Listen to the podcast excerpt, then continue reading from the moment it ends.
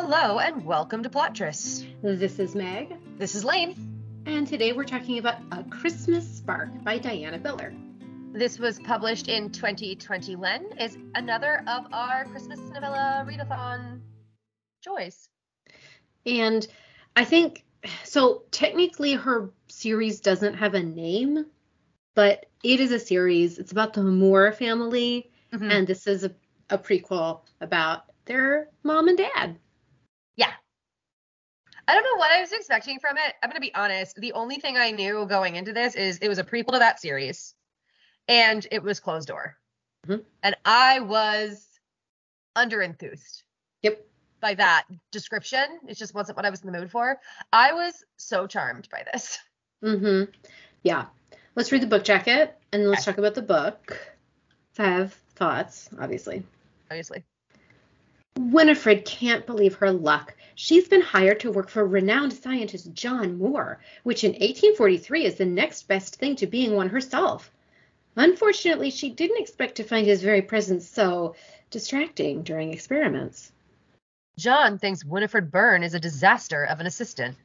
She makes a dreadful cup of tea and has caused not one but multiple explosions. Except she's warm, funny, brilliant, and to make matters much worse, is probably the most beautiful woman he's ever met. As the snow falls and their friendship deepens, one thing becomes clear. He's met his match in more ways than one. This is a very appropriate Christmas novella book jacket. It's fine. It's actually like not accurate, but it's mostly accurate and I'm fine. Yeah. Like honestly, fine. I don't I don't need Christmas novella book jackets to do much other than tell me it's a Christmas novella and that it's historical. Like that's all I'm really looking for. true. 1843, scientist, she's hot, snow falls, yep. done. Done. Well, as usual, we generated a random number between 1 and 25. Uh, it's 25 for novellas. And for this episode, the number was 25. So this is probably the shortest novella we have read in a while, and we got the longest possible word count for our reviews. So I don't know. Um, I, I'll go ahead and start, Lane. Okay. Biller knows how to write heroes. I was so into these two together that when we didn't get them together, I was very, very disappointed. I think it's hilarious that your jacket focuses on the thing that both of us were hesitant about. And we literally weren't even sure we were going to review this because we were like, eh, we like Diana Biller. Like, and the fact that you focused on that, even though the end result was it was a great book, I, is hilarious to me. Like I knew going in, I knew going in this was a closed door, right? Right. Like I knew it, but I don't think I expected how closed door it was.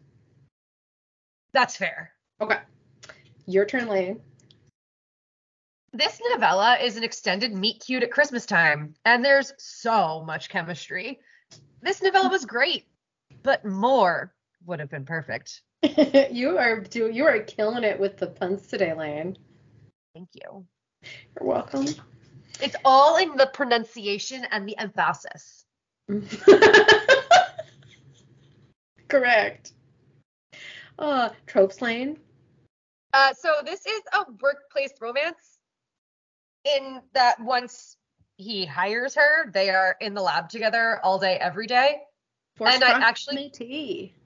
Yeah, and but I also really loved specifically the way their profession, professional dynamic was handled. Like that is something I want to specifically highlight as we talk about this book. loved it. I'm still throwing this in there, even though it didn't play out the way I would have liked. He's a virgin hero. And he's still a virgin when the book ends. Yes, that's how it didn't play out the way I wanted it to.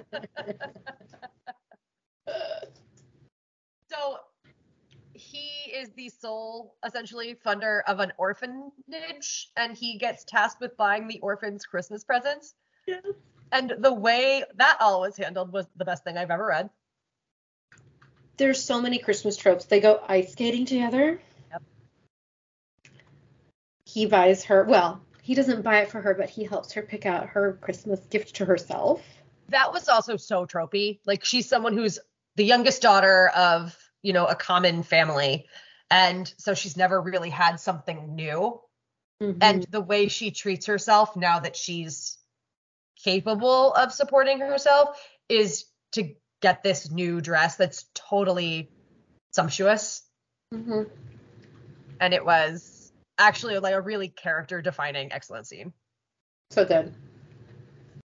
Any other tropes you want to call out? I mean, I thought her, they both are a little bit of the absent minded professor type. Yes, absolutely. Yes. They both Uh, I mean this was so fun.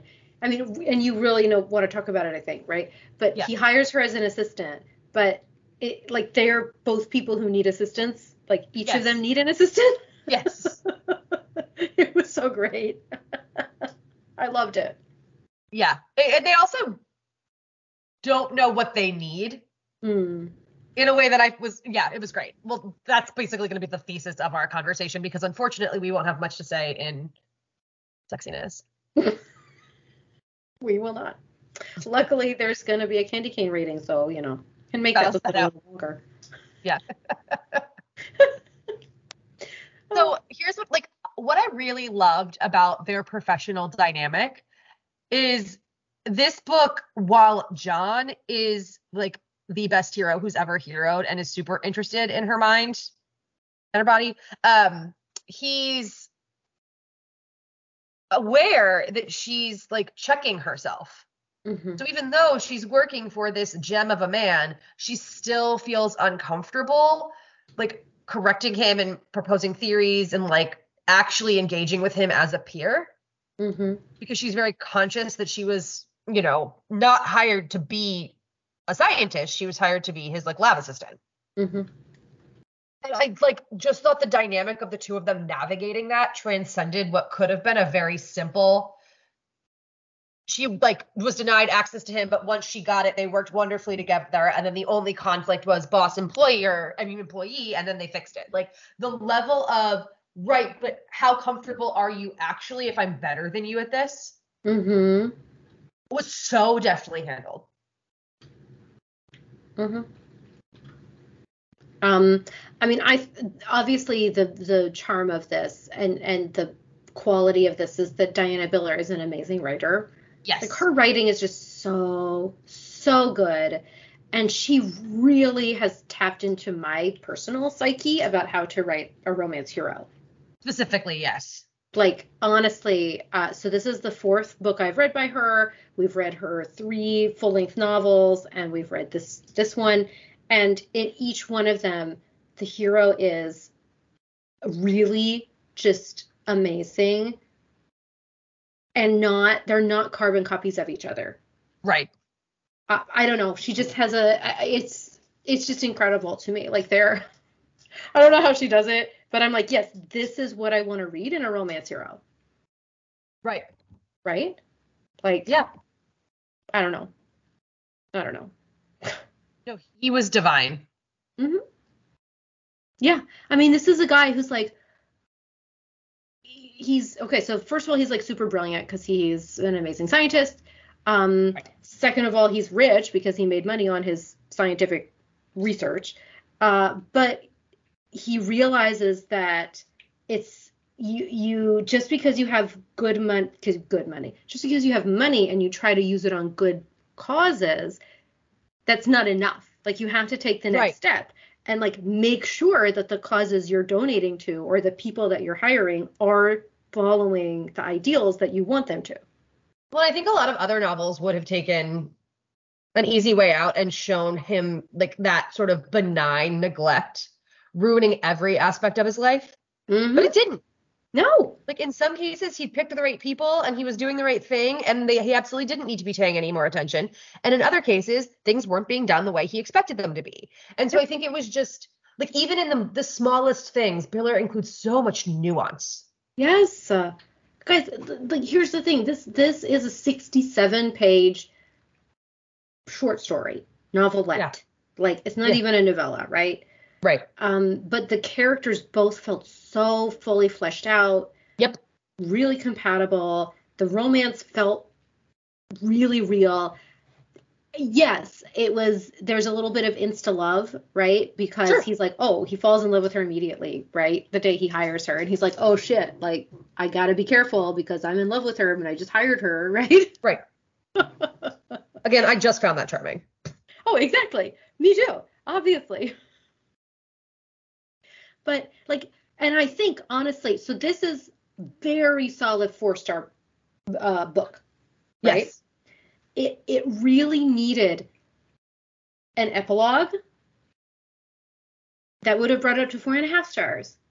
And if there had been a sex scene, so if there had been a final chapter sex scene, and then an epilogue, five stars, five plus stars, like five stars all the way. I want to be clear. I don't necessarily think it needed both. If it had, if- where this book ends is extremely abrupt. Mm-hmm. It needed something to show that issues were truly resolved, Yes, not just that they decided to be together. right. And Even like a, like a like a one year later, yes, and they have labs next to each other. or or like whatever. I don't know, going to the patent uh, office to file her first patent.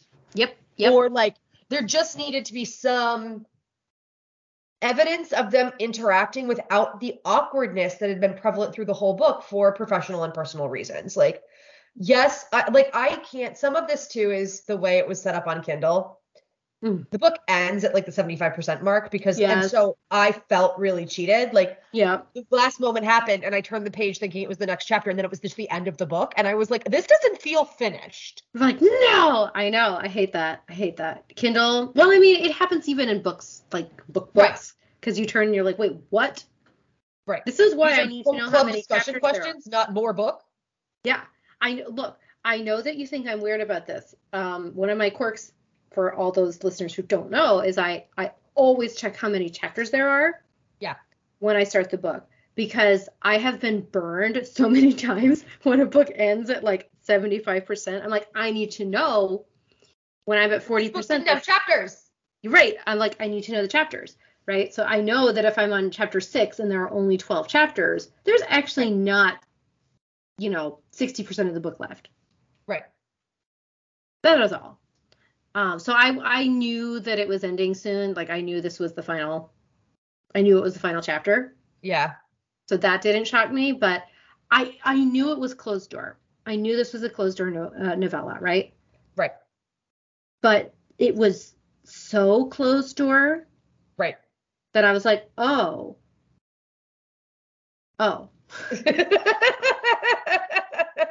you know, yes, mean, her I other- experienced those same emotions. Yes. her her her other Moore family books are not like the most explicit books. I don't need it. I don't need every single book to be like the hottest book of all time, Right. right? But I think you're right. There did need to be some kind of closure. Right. All right. Um, offensiveness. The very beginning of the book is her interviewing for the job, and the guy interviewing her is a sexist piece of shit. Yep. And she's very aware throughout the book of how women are treated in science and Mm-hmm. Mm-hmm. aware of boundaries and trying not to cross them. But I thought it was all really well done. Yeah, me too. I mean, like again, you're we've talked about this before, but you're reading a historical novel if you don't expect some casual sexism. I don't know, like what else to tell you. Right. Like there there'd be a degree of inaccuracy so intense. Right? Right? Yeah. Yeah. Yeah. Yeah. Yep. But yeah. But, like I truly loved every page of reading this. Yes. I just hate that the final taste in my mouth was that's it. Yes. And I know one of the most common things we say about novellas in general, more than Christmas novellas, honestly, is like, oh, my only complaint is I wish there'd been more, but that's a me problem because I just wanted it. This book felt incomplete. Yeah. Yeah. Like I said, Like, not it- just I would have wanted to see XYZ, like I was shocked Yeah. when it just ended like that. Yeah, I agree. Um, which brings us to our next uh, category of reading the book sexiness. I mean, there's a lot of sexual tension. He thinks she's pretty and he thinks she's hot. Yep, yep, and she thinks he is strong and tall and And he has to like carry her around sometimes, and it's and like they're ice skating and touching a lot and she's helping him navigate a store and they're touching a lot but it's all very Like that's literally it. yeah that's it That's literally. i was gonna say it's all very chaste It is very extremely chaste. very extremely is a new modifier for when meg is really displeased It's a real chaste, okay? yeah i just i expected there to be if not an open door because clearly we didn't expect that just like more of a feeling of like an illicit moment Yeah, yeah, yeah, yeah, yeah. Yeah, like honestly, even if it was the when we say closed door, like the implication of the door closing, like if he had Right. picked her up and carried her upstairs, and then there was an epilogue, I probably would have given it five stars. it's a five star read it's just it needed one it needed one more chapter Needed it. It really needed it. Candy cane rate me, Lane. four Four.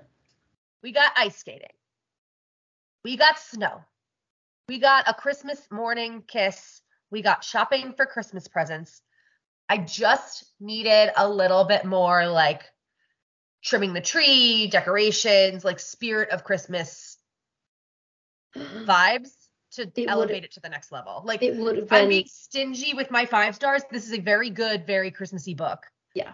But when we just finished that Christmas Notch book, Yeah. I mean, like by comparison, this has less Christmas. It's true. It's true. Can I mention something? I can't believe I forgot to mention about No, you're not book. allowed to talk. This is a podcast where I just narrate at you. It's set in Columbus, Ohio. That's all. I just wanted to say. from Yeah, she's from Dayton. It was very interesting. Well, because I mean, you know, the Wright brothers are from Dayton, right? yes.